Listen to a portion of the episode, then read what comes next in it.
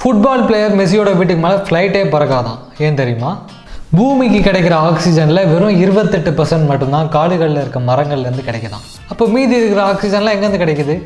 முந்தையெல்லாம் ஒரு ரூபா காயின் இவ்வளோ பெருசாக இருந்தது. இப்போ இவ்வளோ குட்டியாக இருக்குது வாங்க எல்லாத்தையுமே தெரிஞ்சுக்கலாம்.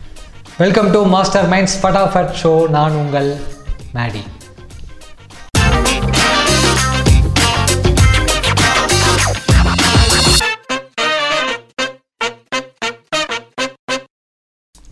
மெஸ்ஸி பார்சிலோனாவில் காவா அப்படிங்கிற ஏரியாவில் வீடு ஒன்று வாங்கியிருக்காரு. அந்த வீட்டுக்கு மேலே தான் எந்த ஃப்ளைட்டும் பார்க்கக்கூடாதுன்னு ஸ்பெயின் கவர்மெண்ட் ஆர்டர் போட்டிருக்காங்க. மெஸ்ஸி அவரோட இன்ஃப்ளூயன்ஸை யூஸ் பண்ணி தான் இந்த மாதிரி பண்ணியிருக்காருன்னு நீங்கள் நினச்சிங்கன்னா அதுதான் இல்லை. அவர் வீடு வாங்கியிருக்கிற காவா அப்படிங்கிற ஏரியா ஒரு என்விரான்மெண்டல் ரெஸ்ட்ரிக்டட் ஜோன் சுற்றுச்சூழல் பாதுகாக்கப்பட்ட பகுதி. ஈகோ ஃப்ரெண்ட்லியாக இருக்கணுங்கிறதுக்காக ஸ்பெயின் கவர்மெண்ட் அந்த மாதிரி ஒரு ஆர்டர் போட்டிருக்காங்க. ஸோ அதுக்கும் மெஸ்ஸிக்கும் எந்த விதமான சம்மந்தமும் கிடையாது. So my dear Messi fans Ronaldo ஃபேன்ஸை வெறுப்பேற்றுறதுக்காக உங்களுக்கு எக்ஸ்ட்ரா பாயிண்ட் கொடுத்துருக்கேன். யூஸ் பண்ணிக்கோங்க. சின்ன வயசில் எங்கள் மேக்ஸ் சாரு இன்னும் பாருங்கடா கொஞ்ச நாளாக தண்ணியெல்லாம் காசு கொடுத்து தான் வாங்கி குடிக்க போகிறீங்க அப்படின்னு சொன்னப்போ என்ன சார் லூஸ் மாதிரி பேசுகிறீங்களே சார் தண்ணியெல்லாம் எவனாவது காசு கொடுத்து வாங்கி குடிப்பானா? தெருவுக்கு தெரு குழாய் இருக்குது வேணும்னா பிடிச்சி குடிக்க போகிறோம் அப்படின்னு சொன்னோம் ஆனால் இன்னைக்கு நிலைமை அப்படியா இருக்குது இதை ஏன் சொன்னேன் அப்படின்னா இந்தியாவில் இருக்கிற வாட்டர் பாட்டில் கம்பெனிலாம் இருக்குல்ல அவங்களாம் போன வருஷம் மட்டும் எட்டாயிரம் கோடிக்கு வாட்டர் பாட்டில் விற்றுருக்காங்களாம்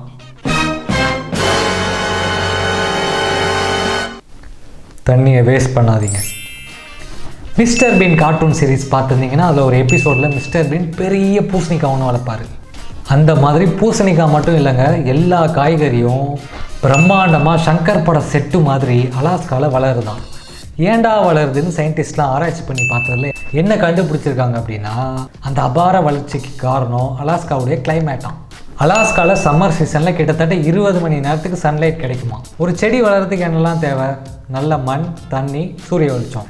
இந்த அதீத சூரிய வெளிச்சத்தினால அங்கே இருக்க செடிகள் எல்லாம் அதிக அளவில் ஃபோட்டோசிந்தசிஸ் நடக்குதாம். அதனால தான் அங்கே விளையிற காய்கறிகள்லாம் அவ்வளோ பிரம்மாண்டமாகவும் அதே சமயத்தில் தரமான டேஸ்ட்லையும் கிடைக்கலாம் ஒரு பேப்பரை நம்மளால் அதிகபட்சம் எத்தனை முறை மடிக்க முடியும் தெரியுமா? ஏழு முறைக்கு மேலே மடிக்கவே முடியாதாம். வேணா நீங்களே ட்ரை பண்ணி பாருங்களேன். அமெரிக்காவில் இருக்கிற பிரிட்னி காலிவான் அப்படிங்கிற ஒரு பொண்ணு ஒரு பேப்பரை பன்னெண்டு முறை மடிச்சிருக்காங்களாம். அதுதான் இது வரைக்கும் ஆல் டைம் வேர்ல்டு ரெக்கார்டாம் இதே மாதிரி நாற்பத்தி ரெண்டு முறை இந்த பேப்பரை மடிச்சிங்கன்னா இந்த பேப்பர் நிலாவை போய் தொட்டுடுமா நம்ம உலகத்தோட மிகப்பெரிய நீர்வீழ்ச்சியை இது வரைக்கும் யாருமே பார்த்ததே கிடையாது. ஏன்னா அங்கே இது வரைக்கும் யாருமே போனதே கிடையாது. அதுக்கு காரணம் என்னென்னா அது கடலுக்குள்ளே இருக்கான் கடலுக்குள்ளே நீர்வீழ்ச்சியா? ஷாக் ஆகாதீங்க. எஸ் ஐஸ்லாண்டுக்கும் கிரீன்லாண்டுக்கும் நடுவில் இருக்கிற நார்த் அட்லாண்டிக் ஓஷனில் தான் நம்ம உலகத்தோட பெரிய நீர்வீழ்ச்சி இருக்கான் அதோட பேர் டென்மார்க் ஸ்ட்ரைட் கேட்ராக்ட்.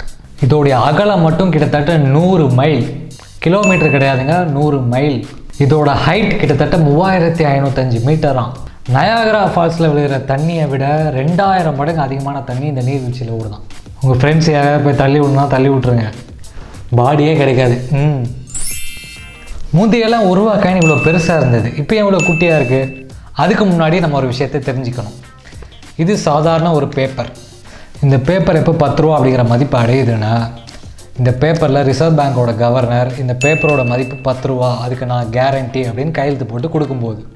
இதே மாதிரி நூறுரூவா நோட்லேயும் ஐநூறுரூவா நோட்லேயும் ரெண்டாயிரரூவா நோட்லேயும் அதோட மதிப்பை குறிப்பிட்டு ரிசர்வ் பேங்க் கவர்னரோட சைன் இருக்கும் இந்தியாவில் இருக்கிற ரூபாய் தாள்களுக்கான மதிப்புக்கு அவங்க தான் கேரண்டி கொடுக்குறாங்க.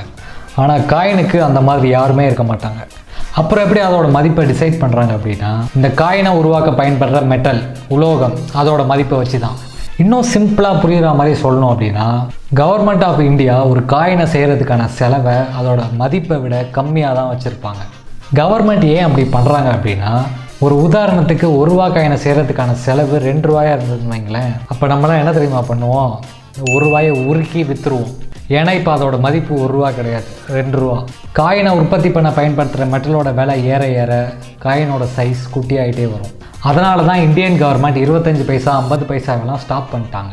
ஏன்னா அதை விட கம்மியான விலையில் காயின் செய்கிறது ரொம்ப கஷ்டம். காயினை செய்ய பயன்படுத்துகிற மெட்டலோட விலை ஏறிக்கிட்டே போகுது. இன்னும் எவ்வளோ நாளைக்கு இந்த ஒரு ரூபா கூட இருக்கும்னு தெரியல. நம்ம மொபைலில் ஃபோட்டோஸ் எடுக்கும்போது அதோட ஃபைல் நேம் நம்பர்ஸில் வரும். அதுக்கு என்ன அர்த்தம்னு தெரியுமா? ரொம்ப சிம்பிளான விஷயம்தான். இந்த ஃபைல் நேமில் இருக்கிற முதல் நாலு நம்பர் ஃபோட்டோ எடுத்த வருஷத்தை குறிக்குது.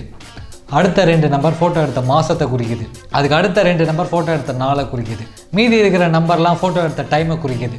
அவ்வளோதான் சிம்பிள் பூமிக்கு கிடைக்கிற ஆக்சிஜனில் வெறும் இருபத்தெட்டு பர்சன்ட் மட்டும்தான் மரங்களில் இருந்தும் காடுகளில் இருந்தும் கிடைக்கலாம் அப்போ மீதி இருக்கிற எழுபது பர்சன்ட் ஆக்சிஜன் எங்கேருந்து கிடைக்குது அப்படின்னா கடல்ல இருந்து கிடைக்குதாம் கடலா அப்படின்னு ஷாக் எஸ் கடலில் இருக்கிற மெரைன் பிளான்ஸ் கடல் தாவரங்கள் ஆல்கே கடற்பாசிகள் இதுலேருந்து தான் எழுபது சதவீத ஆக்சிஜன் நமக்கு கிடைக்கலாம் ஜெர்மனியில் வைர நகரம் ஒன்று இருக்கான் டைமண்ட் சிட்டி ஆனால் அங்கேருந்து ஒரு டைமண்டை கூட உங்களால் எடுக்கவே முடியாது.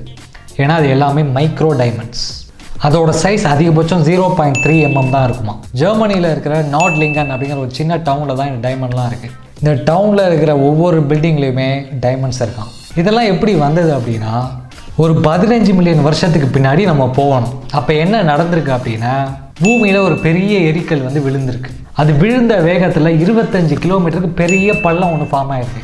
அந்த பள்ளத்தில் தான் இந்த டவுன் இருக்குது அந்த எரிக்கல் விழுந்த ப்ரெஷரில் ஒரு சில ஆயிரம் வருஷங்களில் அங்கே வைரங்கள்லாம் ஃபார்ம் ஆகிருக்கு அதுக்கப்புறம் மனுஷங்கள்லாம் உருவானதுக்கப்புறம் நாகரிகங்கள்லாம் வளர்ந்ததுக்கப்புறம் நகரங்கள் உருவாக்குறதுக்காக கட்டிடங்கள் கட்டுறதுக்காக அங்கே இருக்க கற்களெல்லாம் பயன்படுத்துகிறாங்க ஆனால் அந்த கல்லில் சின்ன சின்னதாக மைக்ரோ டைமண்ட்ஸ் இருந்தது அங்கேருந்து யாருக்கும் தெரியல.